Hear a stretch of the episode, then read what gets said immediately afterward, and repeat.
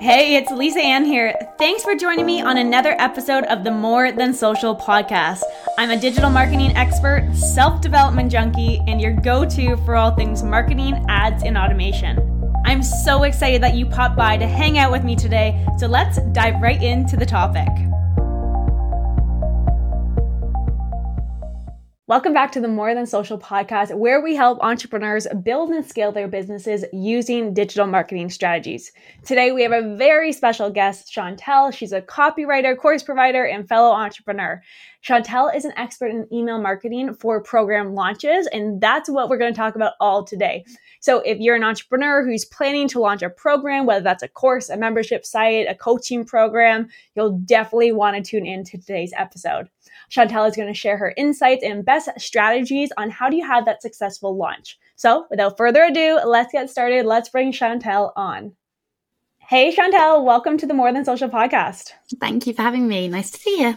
You too. I'm super excited to dive into everything email marketing around launching. But before we do that, can you just tell our listeners who you are, what you do, and how you got started in your business? Yeah, yeah sure. So, my name is Chantelle Davison, and I'm a copywriter and a copywriting coach and I started my business five years ago, five and a half years ago now. God, time flies.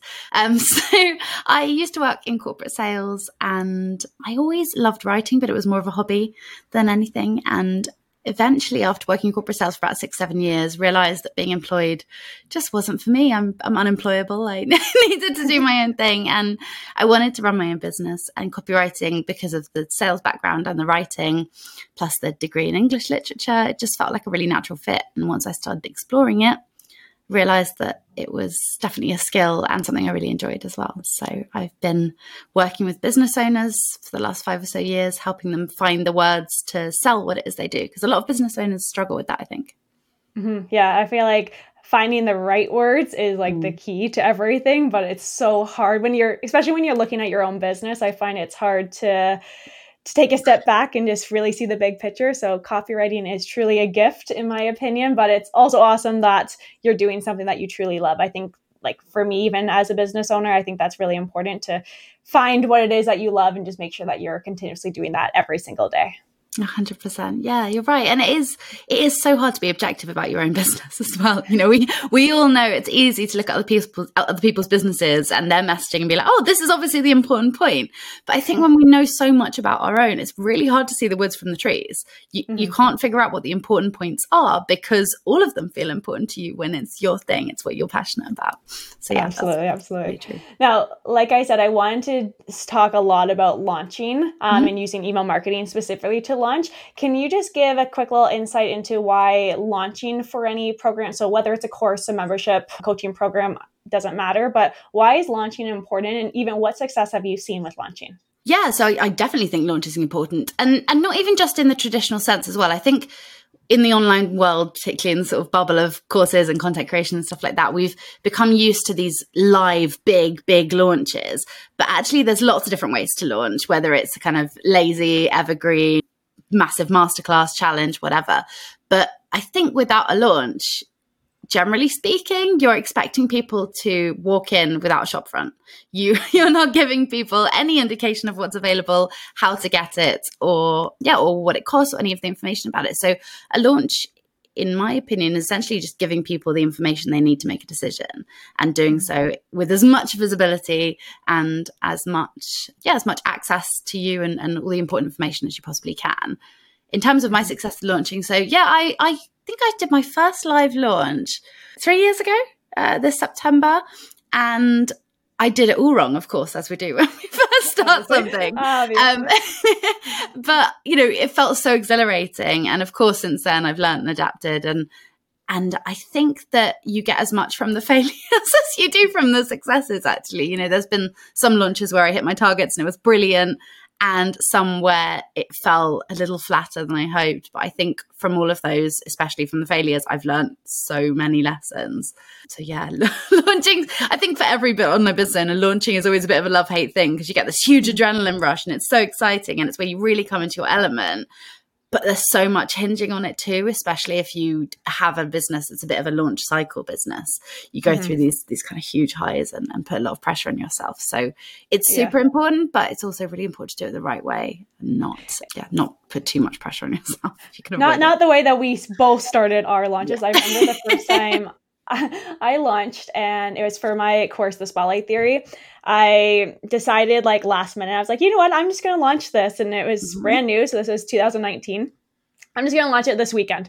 And there was no lead up time, no like prep time. And I was like, I'm going to host a masterclass this Saturday at two. I was living at my parents' house at the time. Mm-hmm. So in my bedroom, I turned around my dresser. That was my pretend desk and it was it, it worked but it was an absolute nightmare. I would never do that now. I have more of a structure but sometimes you just got to do it. But like you said those failures or when you are just kind of throwing things at the wall something will stick and then you kind of learn from that. So it's a it's a fun thing but yes you're totally right that it can be up and down up and down.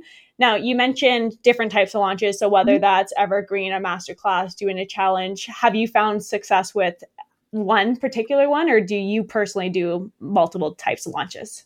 It depends what I'm launching. For courses, okay. I find that challenge launches tend to work really well. My coach or the coach I've worked with the last few years in a mastermind, Lisa Johnson, teaches a really great challenge genius strategy for launching. So I followed that with quite a lot of success for group co- coaching programs. Mm-hmm. For one to one services, I find that a more intimate launch type tends to be more effective. So that might be purely emails. It might be a masterclass, a workshop, something low ticket to get people in, and then do an upsell at the end. But lazy launching is one of those ones where I think, for particularly for done for you services, we don't need many people. If you've got a reasonable audience, launching with things like ladder posts and just generating interest from social media posts and stuff can work really well too. So it, it very much depends what it is, but certainly for mm-hmm. programs and for courses, challenges are really are really great because they build that community. And mm-hmm. a large part of what people are buying into with group programs is that community that you're going to be able to create. So they get a sense of that, they get a feel for what that's going to be like. Absolutely. And then with every single type of launch we just talked about, there's always that email component to it, right? Mm-hmm. There's always going to be if you have an email list, like sending out the emails to either invite them to, let's just say the challenge, but also the follow up after the challenge. So let's dive into email marketing mm-hmm. specifically mm-hmm. from a copywriting standpoint. You can choose whether you want to use an example if it's going to be a challenge or a masterclass or the lazy launch that you call in it. What do you think needs to be included from an email marketing standpoint to do that launch? And is there like a specific structure that people should follow in terms of how many days out before the program goes live or anything like that? What do you suggest? Yeah, so I think well, there's a few different ways of doing it. Certainly, with things like challenges and masterclasses, of course, you want to have a suitable lead up time to invite people to it as well. So that's really important. Like you said, when we first launched, we sort of throw spaghetti at the wall, but having an actual structure. and normally, you don't want to leave any less than about six weeks, I think, to start planning this stuff and um, to start communicating with the audience about it.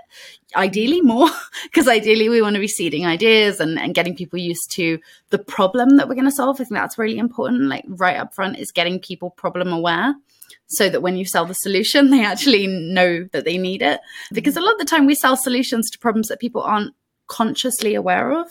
I think, particularly in what you and I do, you know, lead generation, copywriting, sales, people may think they're doing just fine without those things and not realize how much better it could be. So, making people problem aware via emails, so via introductions to whatever masterclass, challenge, etc., whatever you're going to be solving there, problem awareness emails. And then when you're actually in the launch, I think the key things are letting people know about the benefits, rather than just the features. And with your email communications, that could be through storytelling.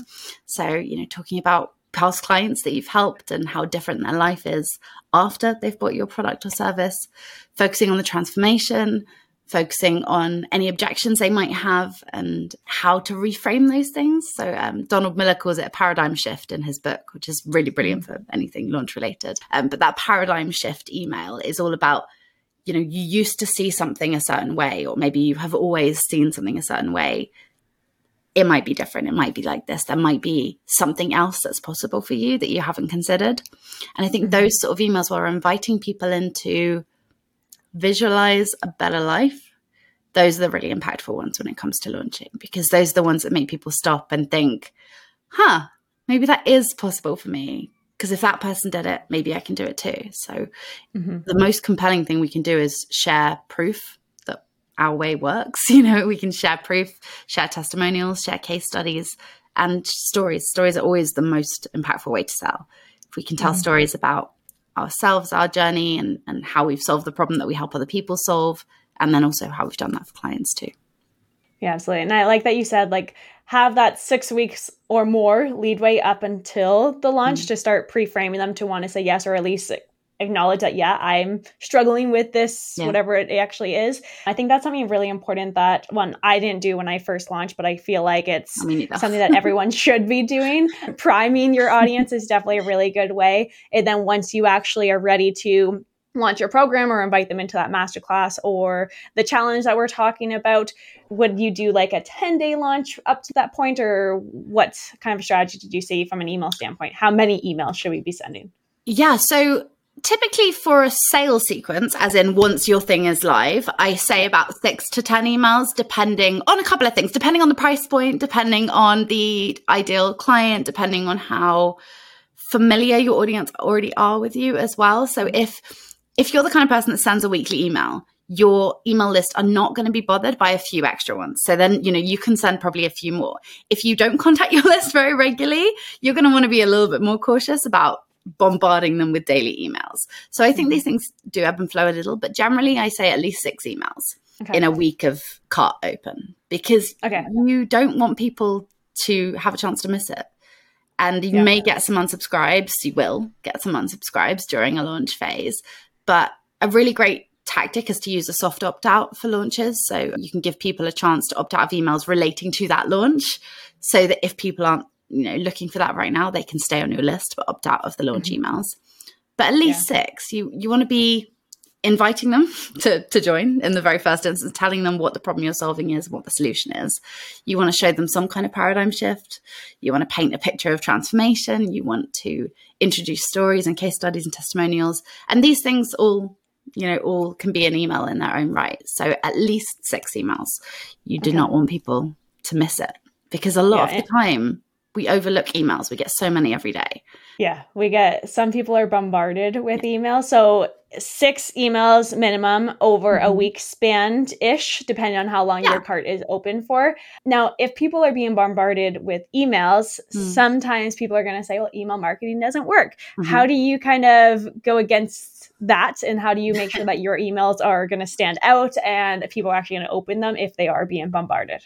the most important thing is the subject line like anything it's the headline that's what's going to grip, grip people and convince them to open so there's a few really simple tips for that. Make it something exciting make it something that's a bit of a tease some kind of cliffhanger an intriguing question something people will be interested in opening.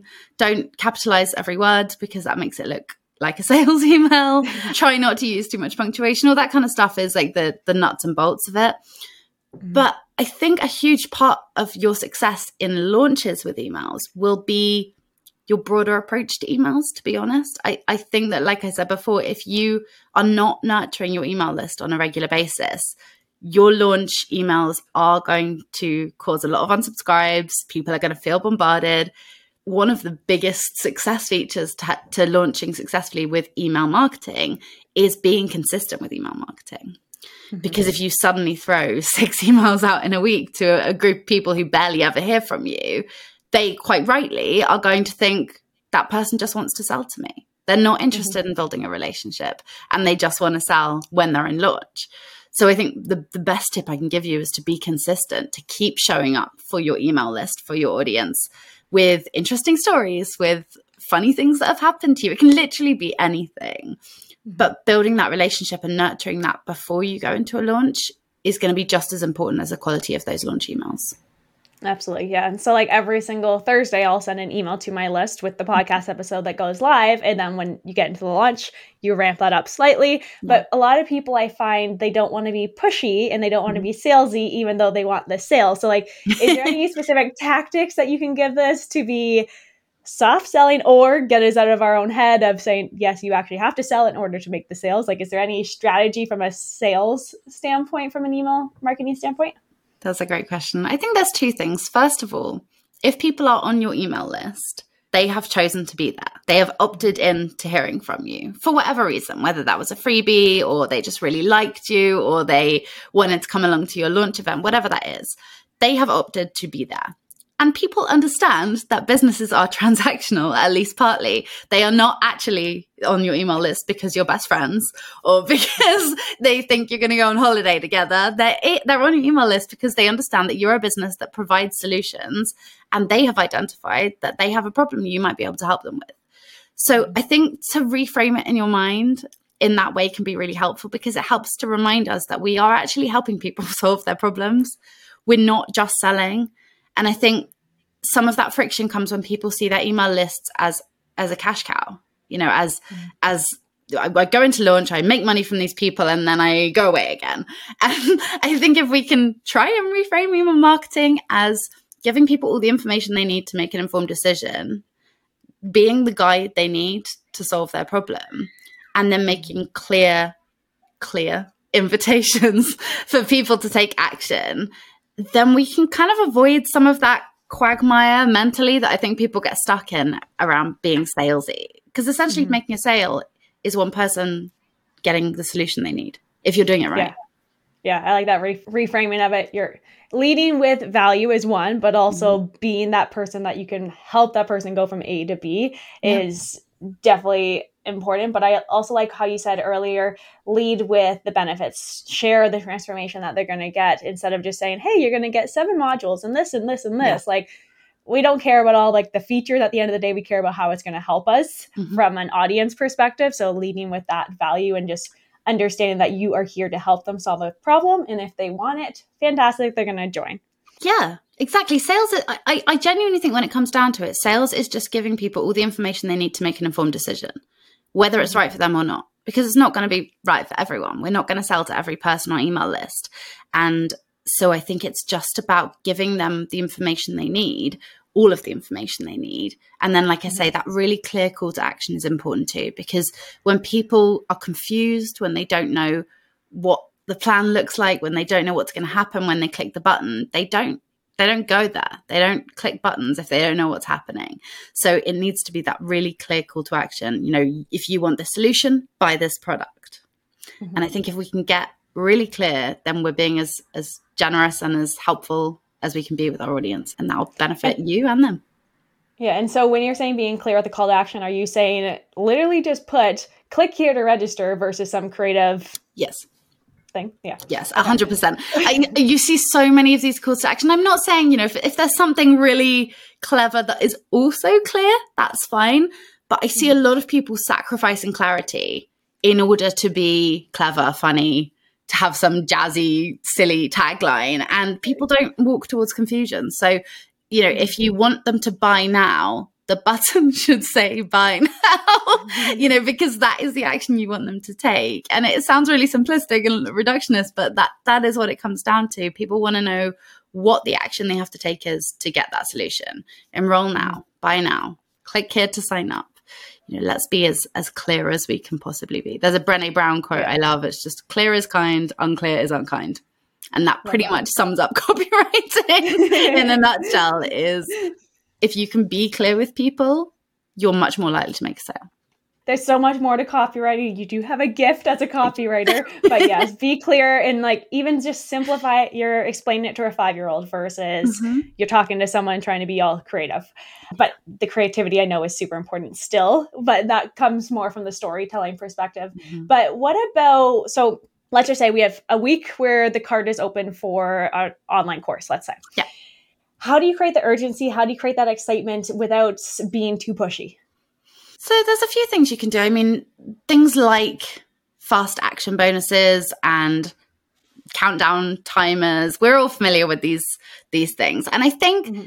as long as they're used in an ethical way, those are still really effective tactics. It's just about making sure that you're being genuine. If you say it's a limited time offer, it has to be a limited time offer. If you say there are limited spots available, that has to be a genuine limit. So we're not it comes back to giving people the information they need, right? So if mm-hmm. there are only limited spots, making people aware of that is the correct thing to do because you don't want to miss their opportunity.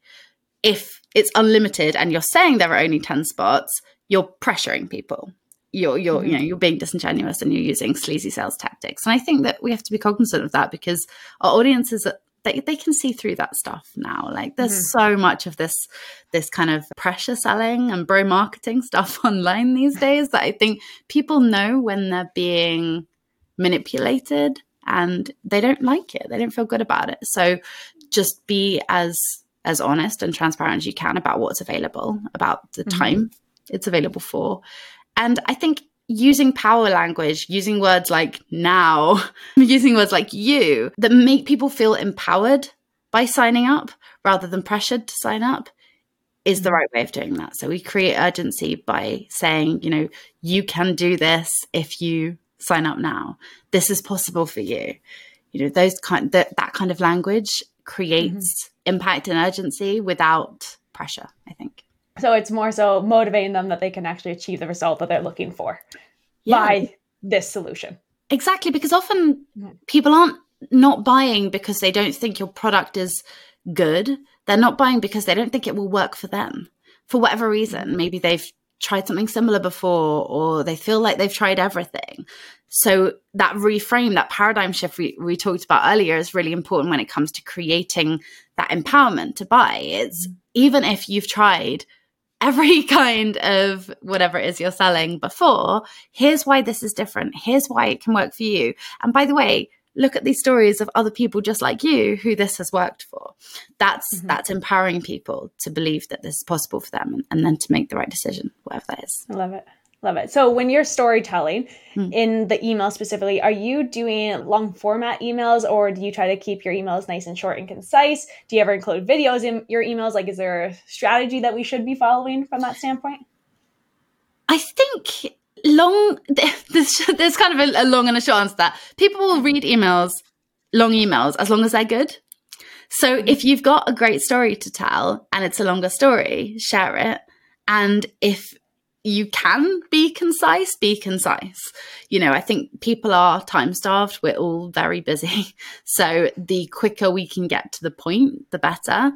But mm. people will come along on the journey with you if you've got really captivating stories and if you know how to craft those stories in a way that invites them into it and makes them feel that's what it comes down to is making them feel like they're the hero of the story like if you're telling a story it's how can they relate how can you relate it to them how is that relevant to them in their lives how is that similar to something they might be going through so if you mm-hmm. can word your stories in a way that makes them feel seen and validated then you can spin yarns all day. We all love hearing stories that feel mm-hmm. relevant to us, that make us feel seen, heard, all that kind of stuff. So if mm-hmm. you know that these stories are going to be impactful for the right people, share share as many of them and as you know for as long as you as you want. But in terms of videos yes video video and emails is really effective. The click-through rate on videos is way higher than on other hyperlinks. So absolutely include yeah. that if you can. And yeah have fun with it. Like put some personality into it. I think a lot of it comes down to who you are. If you're the kind of person that is funny and makes jokes and uses gifs and whatever then do that in your emails too because people want to see consistency. So if they see you showing up online as this really fun, silly, like outgoing personality and your emails feel really stiff and formal and boring, that's going to create a jar and a disconnect. So be mm-hmm. whoever you are. If you are a little bit more straight laced, probably not going to be using like Schitt's Creek memes in your emails. Mm-hmm. And if you're like me and actually you find that stuff funny and you want to connect on that like, like human level, then do it. Do whatever mm-hmm. feels in your brand voice, I guess is the the kind of crux of it. Yeah, or then you're like me, who you try to be funny, but no one thinks you're funny, so I just kind of leave it out of there. I'm sure that. yeah, just we'll see. You can read my emails later. but yeah, so being yourself, I think that's a really, really big point of it. Mm-hmm. Um, I find a lot of people, as soon as they start to write, one, they get overwhelmed with it, but then they just become mm-hmm. stiff and or they try to be grammatically correct. So you have a English literature degree, you said. You're obviously no punctuation and all that how do you feel about people going against what is proper from a writing mm-hmm. standpoint and just being however you would talk, however you would text your friend in emails? I feel brilliant about it. I think that's a really good tip for copywriting in general is forget the school rules. Like forget all the stuff that you're meant to do and talk like you speak. In, write like you speak because when we read emails, we hear them as though someone was speaking. We we read like we hear, but we don't, as a rule, write like we speak. But we should, mm-hmm. because that's where the connection happens. If we can make it sound like a human and not like a robot, especially right now in the, you know, the world of AI where people are able to create content in the drop of a hat, the thing that's going to make you stand out, that's going to make your email stand out from the crowd is that it couldn't have been written by a robot because it's too full of who you are. You know, it's mm-hmm. it's grammatical oddities or it's written in a silly tone of voice or it makes jokes. It's AI as of yet, whilst it's brilliant for many things, is not funny. so if you can find a way to infuse your copy with the way that you actually sound when you speak, that's going to be really impactful. So yeah, just absolutely screw the rules you learned at school write in the way you speak. Try and use contractions because no one walks into a room and says, Hello, I am here today to talk to you and say, Hey, I'm here today. So write like that. You know, use contractions, yeah. use abbreviations, use anecdotes and, and things that make it feel human. Yeah, it's funny that you say that because it's like I always type however. Don't know why. I'm just like always however. And I was like, I never will say we should do this. However, I also think that, like I just I don't say that, but I always type it out. And that's like one word that I'm always scanning all of my copy. I'm like delete, delete, delete. But it's like it's just so natural for me to actually write it that way. But like one thing that I try to do is just like take out all those professional words I'm gonna say. Mm-hmm. Like that's just a thing that I'm trying to do personally. But now, so we've given a lot of tips in terms of what you could be doing from a launch perspective. Before I get into, I want to talk about a little bit of the mistakes that people talk about, mm-hmm. but wanted to ask you just from your experience with launching, how do you feel about launching often within your business versus just a couple times a year? Like, have you found like a sweet spot that's working for you? I launch my main live coaching program twice a year. And I have other launches throughout the calendar that are maybe smaller or to mm-hmm. specific parts of my audience. I think you can get burnout if you try and do big launches all the time because it does take a lot from you and mm-hmm. your email list can get burnout too. So yeah. I think this is kind of where segmentation comes in, which is a whole other conversation. But if you can, the smart move is to segment your email list into if you've got numerous ideal clients that are suitable for different products so that you're targeting them with only the solutions that are appropriate for where they are at in their journey, um, which means that you can launch more often because you know you're launching a targeted product and solution to a targeted segment of your email list. If you're just doing a launch with all of your emails going to your whole list every month, that's gonna it's gonna tire people out pretty quickly. You're gonna get lunch fatigue. Your your email list are gonna get fatigue from hearing from you about selling too. So mm-hmm. it depends on your product suite and on the type of launches you're doing. But I would say generally speaking, creating a bit of anticipation, you know, having a wait list, having teaser offers or, or lower ticket things that people can buy into to start learning from you, getting value from what you do, and building up anticipation for your bigger launches is is usually more effective. I've seen from my clients. Love that. Love that. Love that. So smaller launches throughout the year, then a couple main big launches for your higher end product. We can we can say. Right. Exactly. Yeah. Cool. Okay. Amazing. Well. So mistakes. Hmm. Hit me with some of the biggest mistakes that people make when launching from an email standpoint. Like what is like the ultimate things we need to avoid? The, the one I see the most often is people sending emails with just a list of features that people are going to get if they buy. You know, a list of every module, every lesson that's included in it, every Q&A call they're going to get, every template they're going to get, and it's just a laundry list of stuff because the most important thing is for people to see the value in it. And if you're just listing a whole bunch of stuff, you're not making clear what the value of that is. You might be putting a, a numerical amount next to it, but we all know that means jack all when it's one of those emails, you know, you're like, this is worth five thousand pounds, and people are like, is it though? So it's about, you know, making clear what the value is to the reader. Mm. And that means doing more than just listing the features. So that's a massive no no, is just sending a list of features out. Other no nos are just talking about yourself a whole bunch. You know, I'm passionate about this. My mission is this. When we open our emails, we want to know what's in it for us. So mm. you want to ideally be focusing on the reader and their life, what their challenges look like, what their transformation could make possible for them, not why you want to sell this product and how brilliant you are. Not including social proof or any kind of case studies, testimonials is a wasted opportunity if you have them because that's just the most the most efficient and effective way to cement authority with your audience. So you need to be sharing those.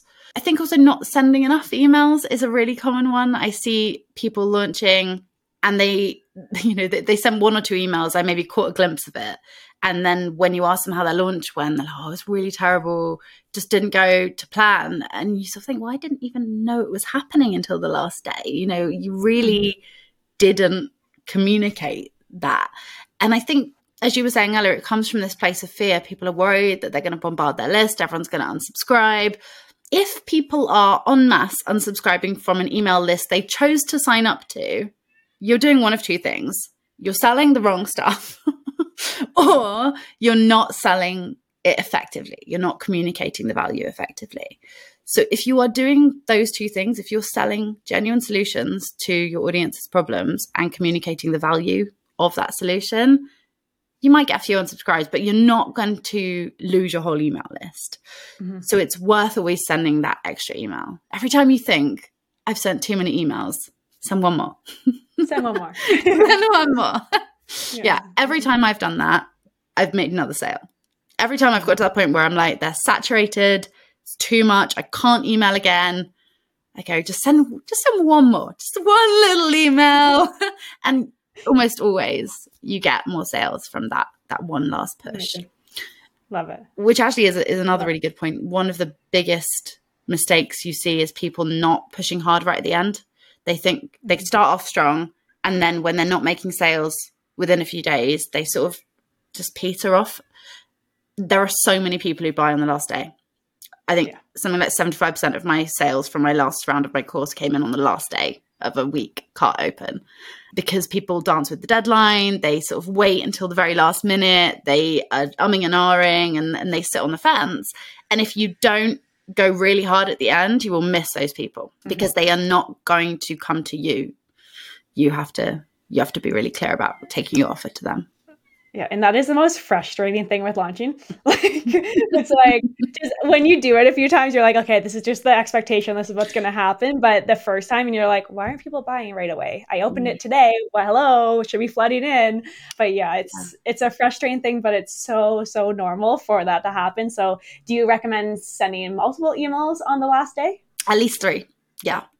Always. I always send at least three on the last day. You know, there's a whatever your your last day email is of this is your last opportunity to sign up but then mm-hmm. always a few hours before whatever the deadline is just a reminder that this is closing you know this is your last chance maybe some kind of mic drop bonus to incentivize people who are sitting on the fence and a mic drop bonus for anyone who doesn't know what that is is just like a last minute bonus or something you're releasing to, to incentivize those people who are unsure to demonstrate the value even more clearly. So something that's irresistible and they go okay well if that's included as well then i'm in. So yeah always send at least two or three emails on the last day because there are so many so many more people than you know are waiting for the email that gives them permission to make this purchase. They're waiting. And if they don't get an email from you on the last day that resonates that gives them that permission they're not going to buy. Mm-hmm. I, I like the whole give them permission. Like have the copy give that make them feel like they have the permission to actually move forward. If whatever reason why they're being held back it's mm-hmm. like that one last push could be a game changer from a business perspective too. Well that's right. And, and remember as well people read emails one person at a time. They don't you know they know that you're sending it to a, a whole load of people but that's not yeah. how it how it reads.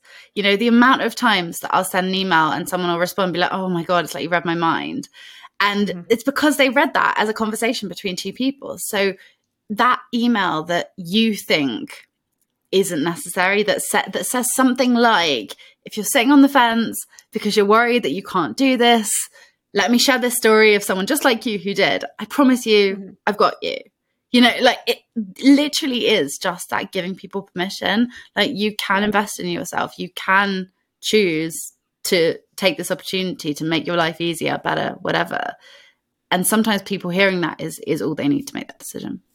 Yeah, I love that. Amazing. Honestly, we can talk about this all day long. I've taken up enough of your time. So I wanted to thank you, first of all. But second of all, you haven't shared yet where our listeners can find you. I know you have your programs as well. You do your do it yourself services too. So mm-hmm. share more about you, where they can find you. Yeah, sure. So, uh, best places on Instagram, I'm at Copywriting Business Coach. And on Facebook, I've got a free group as well called Copy That Sells with a little exclamation mark at the end. So you can come in there and get free copy tips. And uh, we share kind of storytelling prompts and ways to engage your audience better. And I also have a freebie that I'm going to share with you, which I think you're going to attach to the show notes of this, which is a guide to writing the ultimate launch email sequence. So it's going to give you some tips and ideas on, as we've discussed, things to avoid, but also some some structures and strategies for getting the most out of your launch emails. Awesome. I'm super excited to look at that myself personally. But yes, I will link that in the show notes so you can download it right away. And then I always end my interview episodes asking one question. Mm-hmm. So if you could give a fellow entrepreneur advice, doesn't have to be copywriting related, just in general advice about entrepreneurship, what would that one piece of advice be? Find friends who are doing the same thing. Find friends who are entrepreneurs or business owners because it can be really lonely and really confusing and up and down. And there there are just so many wonderful things about being your own boss and so many terrifying big things too. So find people who get it who you can have those conversations with because maybe your family your partner won't necessarily always be on the same page or understand the specific challenges. So i say find find your community find your people who understand what you're going through and can be there for you through it. I love that I love that. And you know what? I 100% agree. You're we're across the world from each other, but we're still able to sit here and connect. But I feel like when you're talking to a fellow entrepreneur, you just have you have a different connection because you get what each other's going through and you get mm-hmm. the lunches, you get the everyday life of running a business. It definitely can be lonely, but there's so many benefits to running your own business as well. So again, I just want to thank you so, so much. You've given us a lot to think about. I cannot wait to dive into that guide that you're giving us as well. So thank you for being on the More Than Social podcast. And I really, really appreciate all the tips that you've given us. Well, thank you for having me. It's been a pleasure. Whoa, that was a lot of information. If you are planning on launching a program, just know yes, it can be challenging, but it's super exciting. But with the right strategies, you can make it a huge success.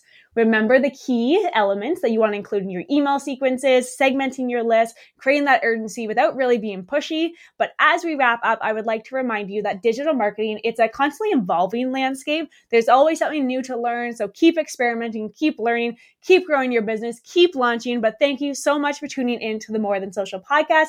I will see you next week, same time, same place. Bye for now.